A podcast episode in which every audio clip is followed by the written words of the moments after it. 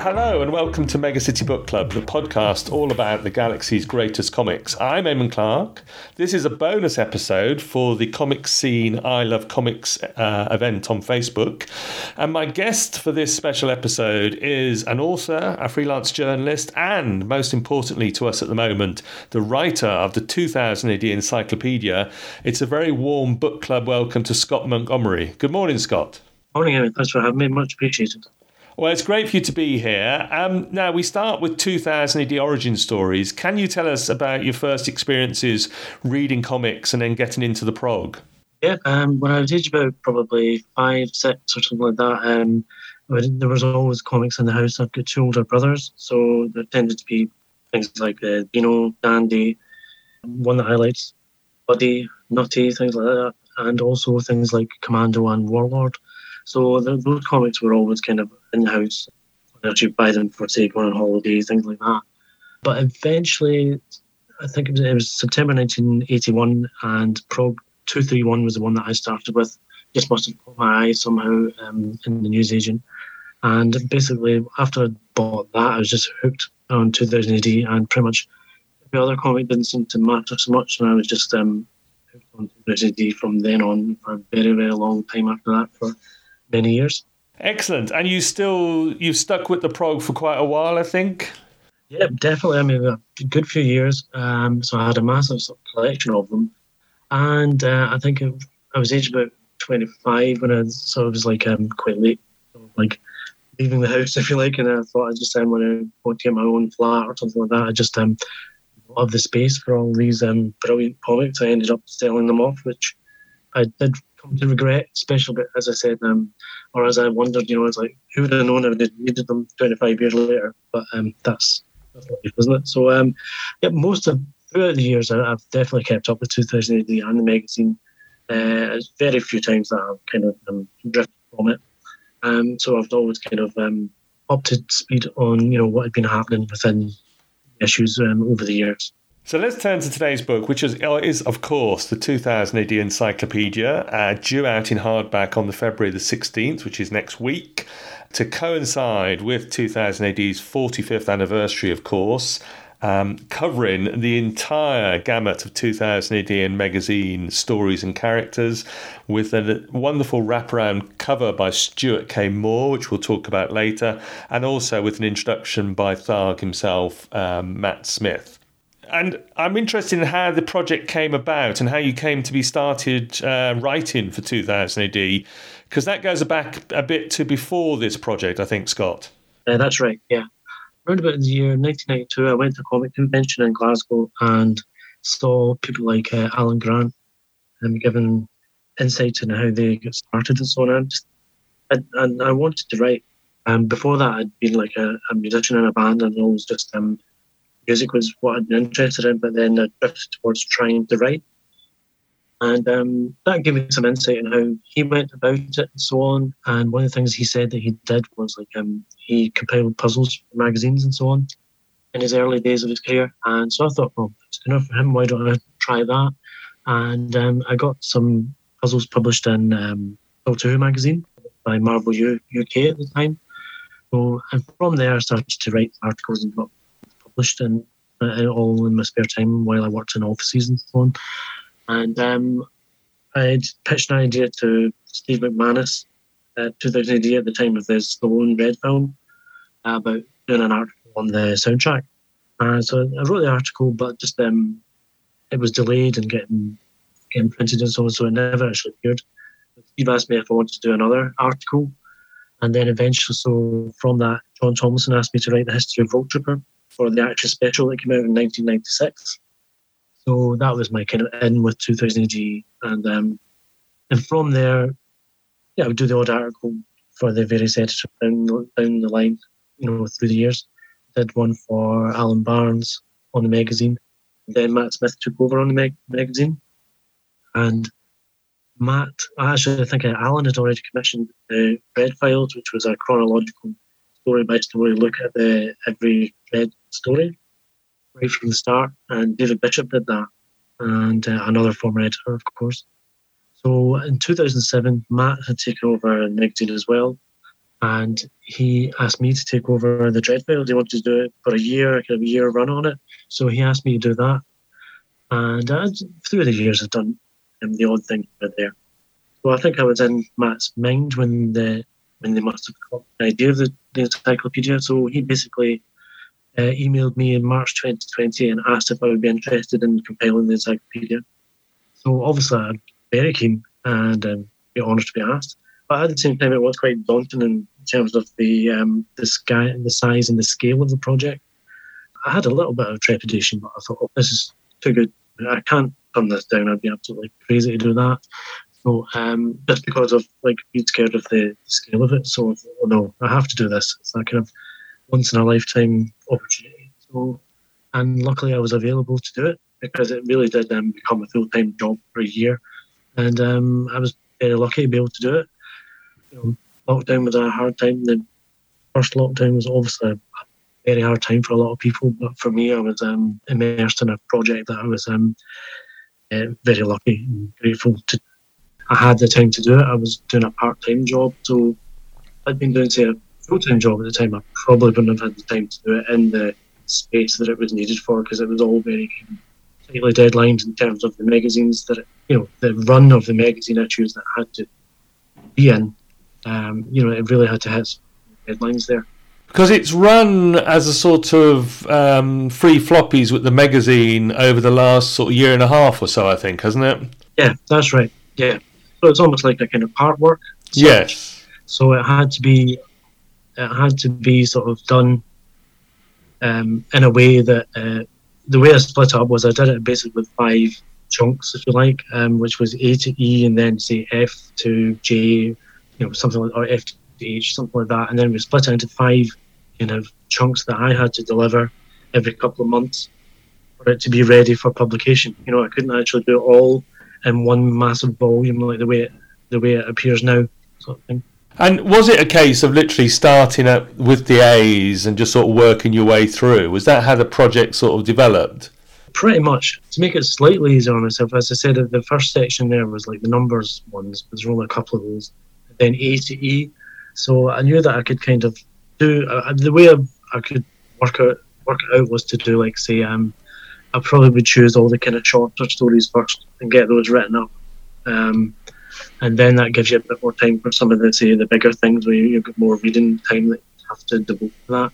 So that was how I did. I approached each kind of um, section, if you like. Uh, try and get the smaller things written up first, so you feel you're you're you know you're making you're generating a word count so that, that you get something done rather than saying, "Oh well, I've, I've read you know I've read um, Flesh, but I don't have any words written." You know, so that that doesn't seem to be a good way to do it. So I think I, I hit the right kind of balance there in terms of work days. Just then, but uh, uh, as you say, pretty much we were working alphabetically. So there was no point in trying to write up. You know, when I did Ant Wars, there was no point writing up Dan Kudo, the small sequel, because I didn't need to have that ready for like a year, basically. So um, yeah, it was it could be tricky in some respects. You had to kind of cross-reference things that you hadn't all you hadn't written up. So I just had to make sure that it was on, on the ball as much. And I remember reading a book about the creation of the Oxford English Dictionary and how the project just grew and grew and grew and got, you know, larger all the time with new words and new definitions coming in all the time. Was it like that? Were you sort of like constantly just reminding yourself of strips and characters that needed to be included? Oh yeah, I suppose um, maybe I should have mentioned earlier, but the, in the terms of the preparation for before I get started on you know, the nitty gritty of the manuscript, and when Matt asked me to do it, I thought what I need to do is uh, get a template for entries. So I worked on a template which was the situation for the story itself, um, and then the you know the um, sort of progs that ran in, which were the kind of what we would say would be essential stories. And so just find a template that we that Matt was happy with, and then from that, I did a couple of sample entries. And then when he signed those off, then I knew that I was ready to just like get straight in there and start the, through everything I've read.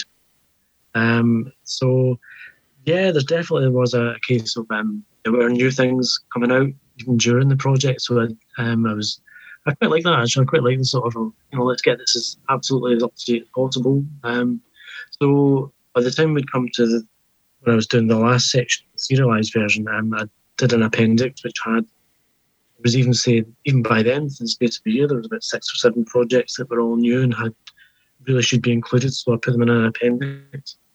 So it was, it was growing all the time yeah. Um, and also when when um when Matt pitched it and what what I did what I was able to use as a kind of um, architecture for it is like the the Barney online database is basically uh, alphabetic alphabetical. So um, that was a good kind of framework on which to build it. And then we added in, say, Matt was looking for significant supporting characters from various strips well. So I just was able to try and use that as a basis and then insert characters as well, if they weren't already on Barney, which a lot of them were. So that was definitely um, a lifeline there that helped get the thing going um, maybe a lot than it might have done. And was it, I mean, you mentioned Barney as a resource. Was that something that you were able to consult a lot? Did Matt have to, you know, did he provide other resources for you to look at this stuff? Uh, yes, and well, obviously the, the biggest resources are the progs and the magazines themselves.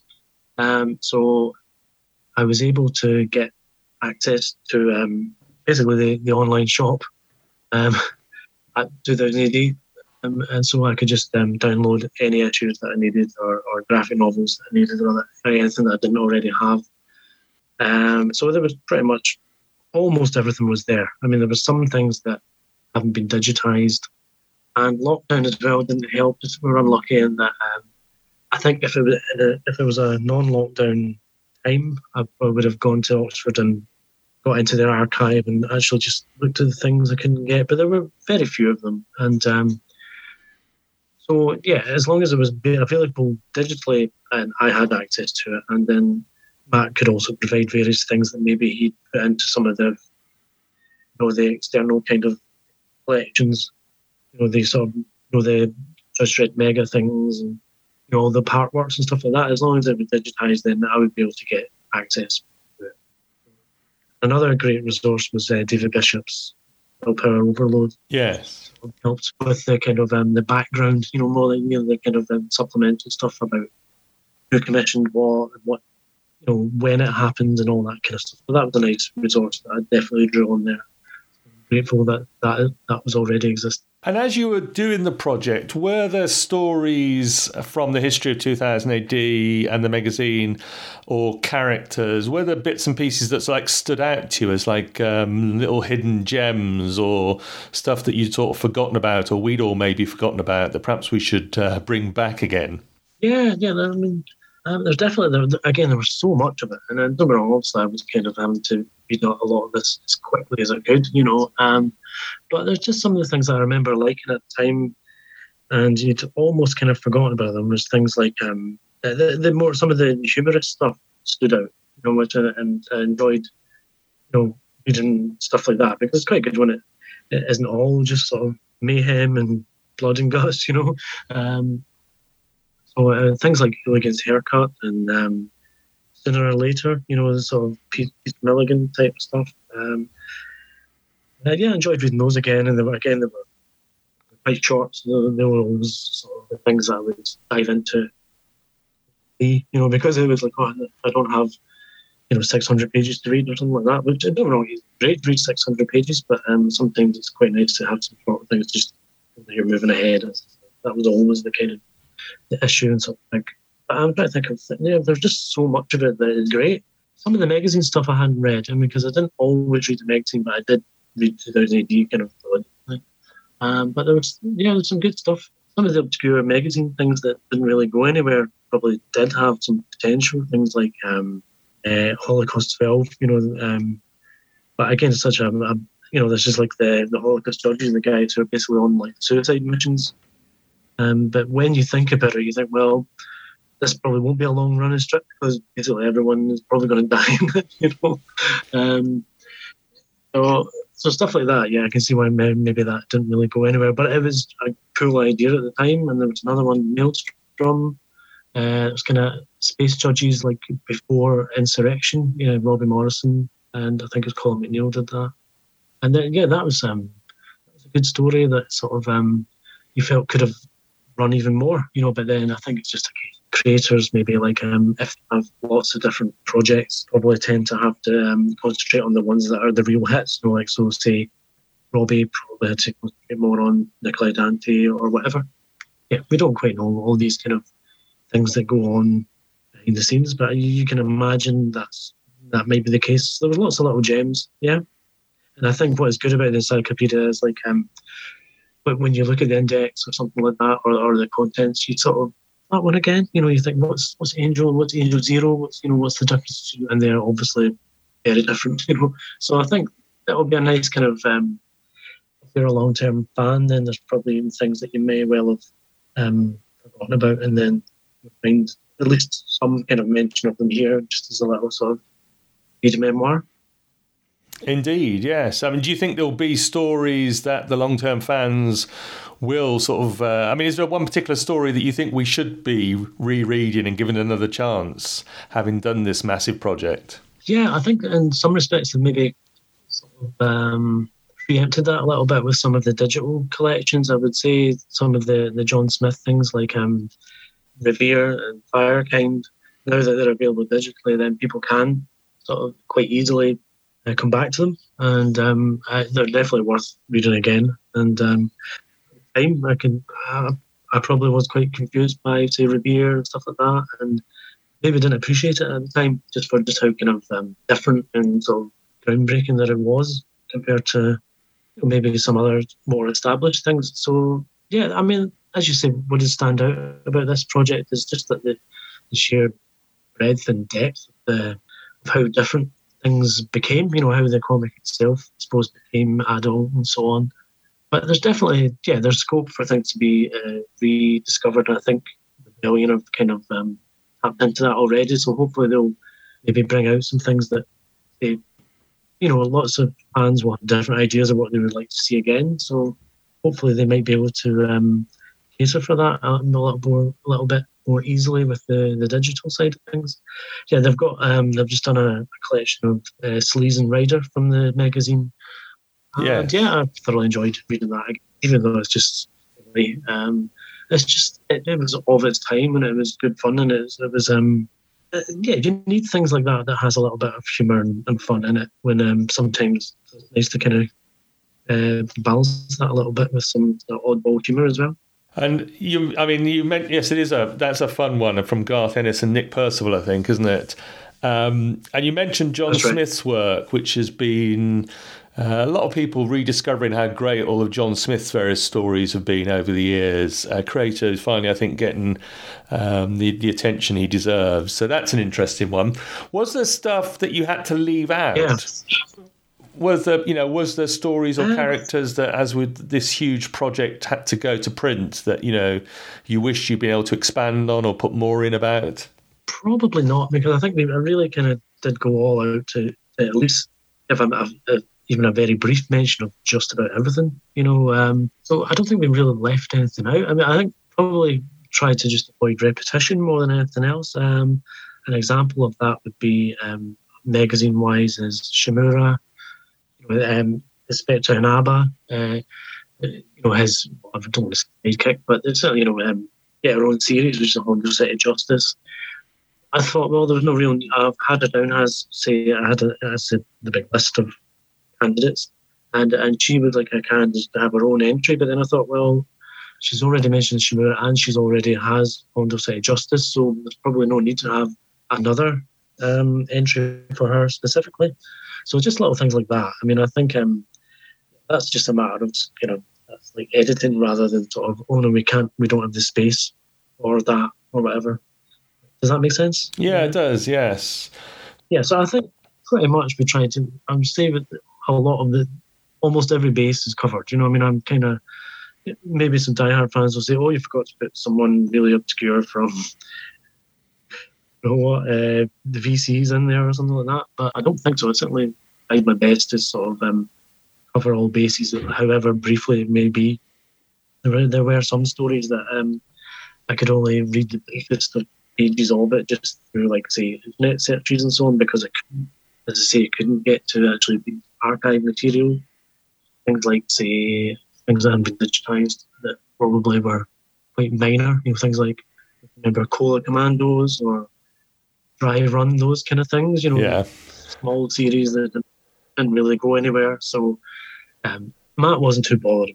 I think you know his kind of like a buzzword was always was like kind of big hitters. You know, the, the big hitters have to be really comprehensively covered, and um, and the supporting characters that come from those. And um, so I think so yeah, I, I, as I said, I'm quite, I quite like try to have at least a mention of the, the obscure things so we can see that they're there and we're, we're pretty comprehensive.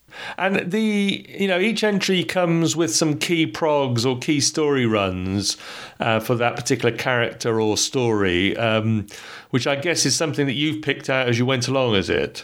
Yeah, that's correct. Yeah, I certainly um, that those could be a, a mixture of say stories that I remember if it's from the kind of the, the era that um you know, I knew very well, as the 80s through to 90s and so on. Um, yeah, I could remember. I could remember that. Say, um, of course, let's say the Apocalypse War as a standout Dredd story that she mentioned.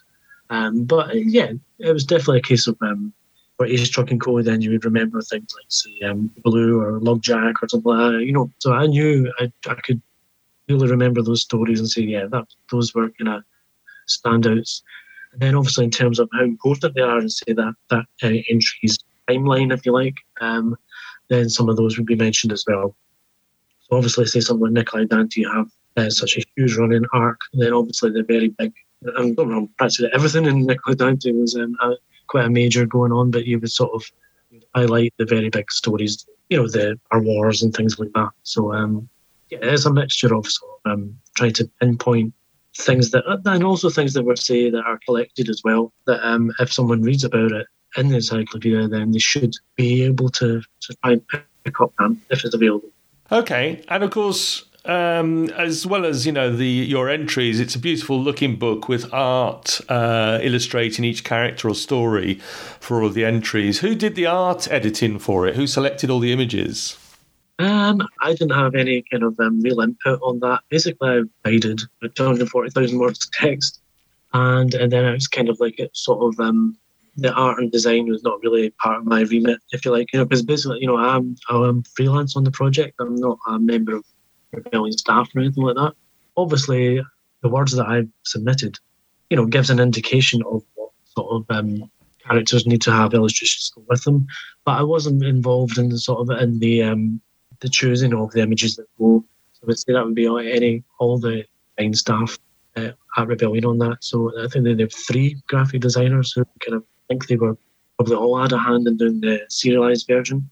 But on the collected edition, it was Oz Osborne who who was the designer on that, and the editor on it was Olivia Hicks on the collected edition. Um, so obviously she would have worked closely with Matt to ensure that you had like um, illustrations or the best mix of illustrations so that we maybe see as many different artists as possible providing images or else also presumably say the key artists that would that are maybe associated with um, specific characters and so on. So really um, that whole side of things I wasn't particularly involved in. And in some respects that that's probably a good thing because I'll get to see it as a reader myself. You know what I mean? Um, right. uh, which is which is quite exciting, you know. Um, so which I actually quite like that side of it. So yeah, I never I never really had a sort of um, a note to Matt saying you should have this specific image or whatever. I would say that's not really within my remit such. Although I'm sure I could have suggested things. Um, but certainly, uh, as I said, sometimes my choices of say stories might, might um, bring about an image, an image or something. And of course, there's also a new cover, the Stuart K. Moore's wraparound cover featuring loads of 2000 AD um, characters. Um, many of us would have seen it already because it's been shared on all the various socials and so on. Uh, it's a splendid piece yes. to sort of um, for your book, isn't it? Well, yeah, absolutely. Again, um, I, I wasn't involved in that at all, so it came as a nice pleasant surprise to me as well. I think it's just part of the reasons is um, uh, when you're freelance, um, you submit your material, and I think especially on a project that is very solo like this one, uh, I wasn't really involved in any of the kind of visuals, and that and maybe that would be different if I was a, a comic writer, you know, who works closely with an artist. You know, I'm sure they have kind of, you know, they are in contact with each other about things and so on. Whereas obviously that was a different of um, that didn't apply to me. That was a different kind of way of working. So uh, yeah, I think the creative teams on on various strips and so on probably have more input together. Um, I saw the podcast recently with Dan Abnett and um, Mark Harrison uh, talking about the out, and obviously they work very closely together on a personal level. So I yeah, I didn't actually have that side of things. Um, and also, I didn't know about um, Stuart's cover. I mean, don't wrong. I probably could have asked Matt, but I think um, he has a lot on his plate, so he's, he's, he doesn't really have time to sort of uh, answer your little emails about, oh, who's doing the cover? Or, you know, what's it like? So I just kind of left left alone there. And um, because of the time that it was, it was like lockdown. I'm sure he has uh, kids to homeschool. Um, he's you know, he's publishing 2000, 2018 magazine and all the other stuff from home basically until recently.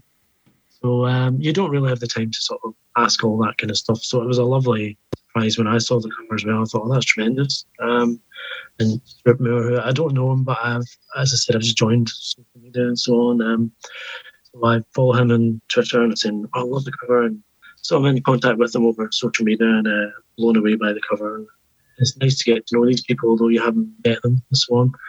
And uh, yeah, I think his cover, cover is just really, really great. I think what is good as well is it's somehow managed to look it's what you'd expect from an encyclopedia, which has got everyone on there, but it's just got a nice sort of nice dynamic, different sort of look to it as well. And of course, that's what every artist brings to the table. They bring a kind of um, you know their own style to it, and he's absolutely done that. I think he's done an amazing job on it. Fantastic. So we play this game on the podcast where we think about grail pages, pieces of artwork from the books we're covering, and imagine that um, they're available and that we can afford them. If you know, we could offer you either Stuart's cover or one of the pieces used to illustrate one of your entries in the encyclopedia. Do you have a, an image or two that you would like to own in real life? Um, oh, definitely Stuart's cover, I would say. Uh, but I, I, was thinking about Grail pages and so on, and um, I, I, was thinking about you know again some of the stuff from that era when I just got into it. I was so enthused, you know, um, by 2000 AD, and I do remember the cover of um, Prog 236, which is a wraparound cover by Brian Bolland, right? Mania cover. Uh, I would choose that. That's just like one of the. That's an amazing Brian Bolland piece. If I can have Stuart Moore's cover. Um, and also, I was thinking about can I mention a couple? Is that okay? Yeah, of course, please. Another one I fondly remember is 328, which was the Dredd Cry of the Werewolf, I Am the Law one. Yep. Uh, that's, that's by Steve Dillon. Uh, that's class. And yeah, probably some obvious choices, but they're, they're so good, you know. And another one was uh, 340, which was um, it's a Nemesis Warlock wrapper and cover again by Kevin O'Neill. Great stuff. So, um, absolutely, Stuart's cover would be number one. But if um, if I had other choices, then I think those would fit the bill there. Excellent. Well, we will grant you all of those covers, uh, including Stuart K. Moore's cover. Um, ah. You get them virtually in the art gallery, and they become yours now, so uh, nobody else can pick them. Oh, fantastic! I, I should. oh, oh, no, that's a shame. No one else can pick them. And I should say the encyclopedia is available in hardback for thirty nine ninety nine from the 2000 AD shop. Uh, or there's a special slipcase edition with an A2 poster of Stuart K. Moore's wraparound cover, which is currently £55 for the slipcase edition, uh, which looks yeah. very nice as well. And I'm I'm sort of waiting for my uh, copy to turn up next week, hopefully. Yeah, am I. yeah. Um, yeah, again, one of the, the vagaries of sort of being like freelance and so on, still sort of, um, sometimes you still have to wait a little bit to get things through. And that's just the post as well. You know, sometimes the post can take longer to get things to you. So, um, yeah, I'm looking forward to seeing my, my own copy. Excellent, Stuart. Thank you so much for uh, telling me, you know, talking me through this huge project that you've completed. Uh, you mentioned some of your own writings. You say you've you've done some work for Commando over the years. Is that right? Uh, yeah, I, I, actually worked on the editorial team there for DC Thomson. Um, worked there for about ten years, and before that, I'd worked on the Dandy on editorial there. Uh, but also sort of um, freelance writing. Yeah, I've done.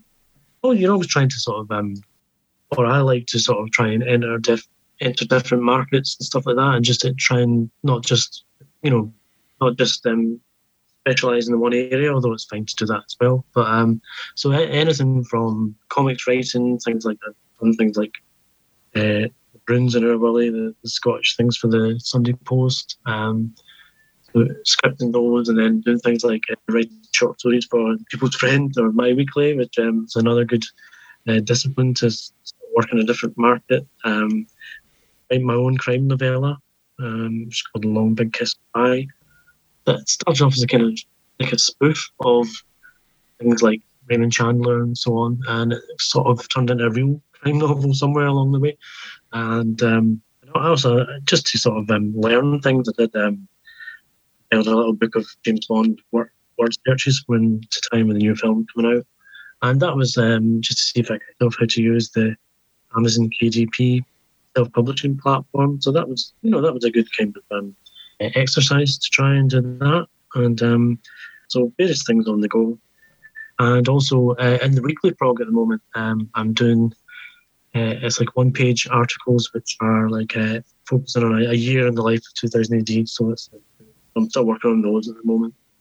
Uh, I don't know if you've seen those yet. Yes, they're on the back page of the prog each week. Yeah, that's right. So I've done those as well. After I finished the encyclopedia, I still wanted to write things about 2000 AD, so I um, uh, I pitched that idea to Matt, and um, he liked it. So I started working on those um, last summer. But just basically, I do one a week, like the way they appear, and um, so I'm quite far ahead on those. Uh, I've got about maybe 50, so I'll still be working on those. Uh, throughout um, the first few months of this year. Excellent. So more to come. And any other projects that you can tell us about at the moment, or is it mainly that for the prog? Yeah, it's mainly that in the prog. Yeah, I don't have anything else uh, on the go at the moment. So maybe once those are finished, um, maybe I can try some other ideas that I can maybe do. But I think in terms of actual 2000 AD related things, I would say that would be it for the moment. Because um, uh, that's two sort of, you know, two kind of variations on the theme there. The encyclopedia obviously is the A to Z, and the full things are sort of chronologically. So they're just like a little snapshot in the life. And um, and if people want to see more of that, then they, obviously they let's say Thrill-Power Overload. But yeah, but once I finish those, I think I'll probably probably concentrating on trying to do my own kind of uh, original things. If uh, if Matt ever asks me to do something else, of course, I'll be glad to do it. We're all at Tharg's disposal if we if asked. Yes, absolutely. Yeah. If he asks you, you don't refuse. Very much. Scott, thank you so much for your time. Um, I hope everybody gets a copy of the encyclopedia for their shelves. It's going to become an invaluable resource for us all. It's going to be a great resource for this podcast when I'm doing. I my, so. Yeah. Yes, well, I hope so, and that's certainly what it's designed for. Is um, I'm hoping maybe some new fans might come to it, and then it's like a you know, a nice sort of um, resource for them. But I also hope that um, the die-hard fans won't be disappointed by it, and they'll find things that is of uh, interest and relevance to them as well. So I'm kind of, I suppose I'm hoping to please everyone with this, but maybe you probably won't, let's face it. But uh, certainly the intention is there, you know. So I, I hope that um, that people enjoy it, and um, and um, I think they should get get something from it. Absolutely, yeah. Thank you. Excellent. Get your copy. Please do. Much appreciated. And thank you to everyone for listening to Mega City Book Club. Uh, as ever, find all the details, including links to Scott's work, at megacitybookclub.com.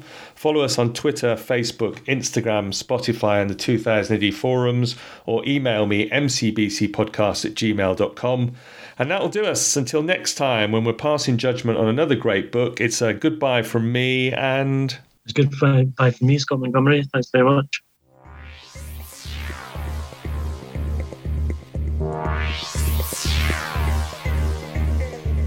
Bye.